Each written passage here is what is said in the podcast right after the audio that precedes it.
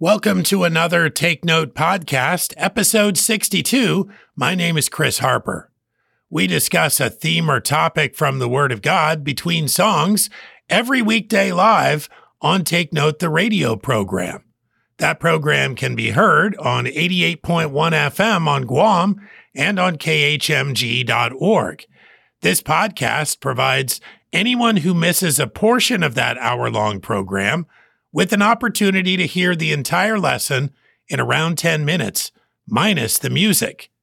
Today, we want to ask you to take note of Luke 15, verses 1 through 10. There's a wonderful summary statement at the end of today's passage. It says, There's joy in the presence of the angels of God over one sinner that repents. The 10 verses we will read and discuss today highlight this point. God is in the business of saving sinners. And when one sinner, any sinner, comes to know Jesus, it's a joyous occasion. God is not willing that any should perish, but that all should come to repentance. And he would have all men to be saved and to come to the knowledge of the truth. Our passage of the day reveals this to be the case in a very vivid way. One sinner is our theme from Luke 15 1 through 10.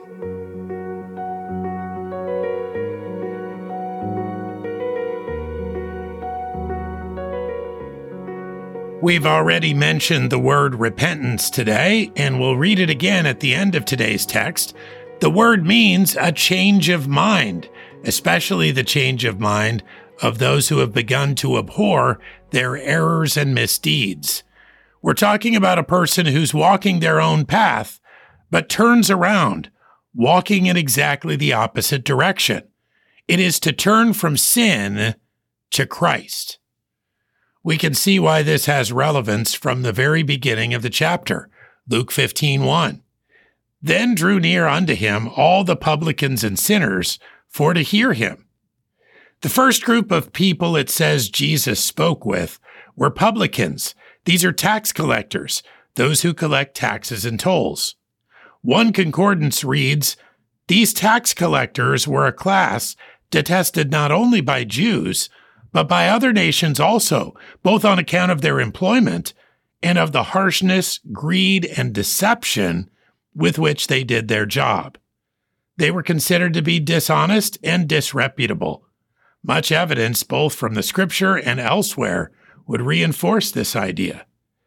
The second group Jesus spoke with were sinners this is more of a general term for all wicked men. The term spoke specifically of men stained with certain definite vices or crimes. They could have been tax collectors, but they were definitely heathens. They would be described as people devoted to sin. Certainly, these were people walking their own way. They were on the broad road, which the scripture speaks of, the road that leads to destruction. But the people on that road, these included, realize not their destination. Their choices please the flesh and seem right in their own estimation, but the Bible calls them and us before knowing Christ lost. There is another audience that observes the scene, Luke 15:2. And the Pharisees and scribes murmured, saying, This man receiveth sinners and eateth with them. These religious Jews, experts in the law and their own traditions, seem always to observe. They look for ways to accuse Jesus, and they have disdain for those with whom he speaks, rarely stopping to consider their own wickedness of heart. For despite their reputations for piety, they're merely sinners like those they accuse, because all have sinned and come short of the glory of God. And there is none that doeth good, no, not one. This is when Jesus begins to speak. Luke 15, 3. And he spake this parable unto them, saying, Now a parable is a story set on earth, but communicating a heavenly principle. It's meant to teach us something spiritual, but it does so in a way that's relatable, practical, common. You'll see what I mean here. Luke 15, 4. What man of you, having an hundred sheep, if he lose one of them, doth not leave the ninety and nine in the wilderness and go after that which is lost until he find it. This is a pretty simple question. It is perhaps one that made even more sense to Jesus' audience, but it makes sense to us as well. We can see the logic in leaving the 90 and 9. If one sheep is lost, we must find that sheep. Our primary concern at that moment is not those sheep that are safe and sound, but the sheep that could be anywhere, lost, in danger, unprotected, with no shepherd, with no guide, alone. That kind of sheep has no hope in the wilderness but one, that is his shepherd, which must leave the others to find him. How many of us would argue that this is the right course of action? Jesus asked this audience, and he asks us. Well, something else is quite logical. Luke 15, 5 and 6. And when he hath found it, he layeth it on his shoulders, rejoicing. And when he cometh home, he calleth together his friends and neighbors, saying unto them, Rejoice with me, for I have found my sheep, which was lost. No doubt this shepherd would have feared the worst. Any sheep separated from his shepherd faces certain death. Sheep need a shepherd. So when the shepherd finds this lost sheep, he rejoices. He carries the sheep on his own shoulders. That sheep is no doubt weary from fear and wandering, and he's in total reliance upon the strength of his rescuer.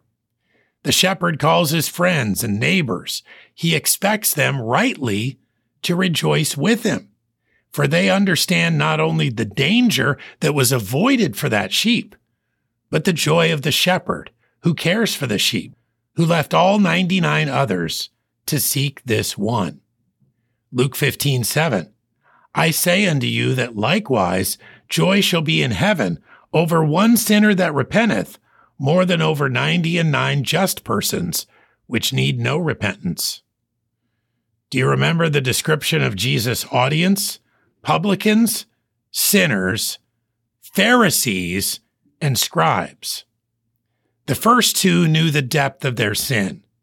The second two denied it. Everyone here was in need of rescue, and God is not willing that any should perish, but that all should come to repentance. When one turns from their sin and turns to Christ, there's rejoicing in heaven. Seen in another way, Luke 15, 8 and 9, either what woman having ten pieces of silver, if she lose one piece, doth not light a candle and sweep the house and seek diligently till she find it? And when she hath found it, she calleth her friends and her neighbors together saying, Rejoice with me, for I have found the piece which I had lost. This piece of silver was valuable, as the sheep was valuable, and a diligent search is begun. The intention is always to recover this valuable item, and finding it is cause for rejoicing. That rejoicing extends beyond the woman of the house to friends and neighbors that care for her. The rejoicing is over the recovery of the silver. We have no difficulty understanding the reason for the search or the reason for the rejoicing that it's a successful search. If we have a good enough imagination, we can probably picture how they felt to the woman. We should also relate to the next verse if we know Christ as Savior, and that's Luke 15:10. Likewise I say unto you, there is joy in the presence of the angels of God over one sinner that repenteth.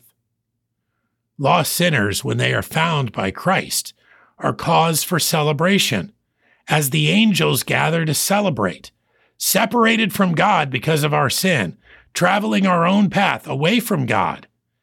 And then God intervenes. He shows us the error of our ways. He shows us the futility of any attempts to save ourselves, and he explains via his word the wonderful sacrifice of Jesus that makes it possible through that sacrifice for us to be saved, to be found, to be rescued from certain death. This is cause for our own rejoicing, but it is cause for rejoicing in heaven too, and on earth, among those who've already been found by him. In fact, there's little more exciting on this earth or in heaven than this lost sheep being found.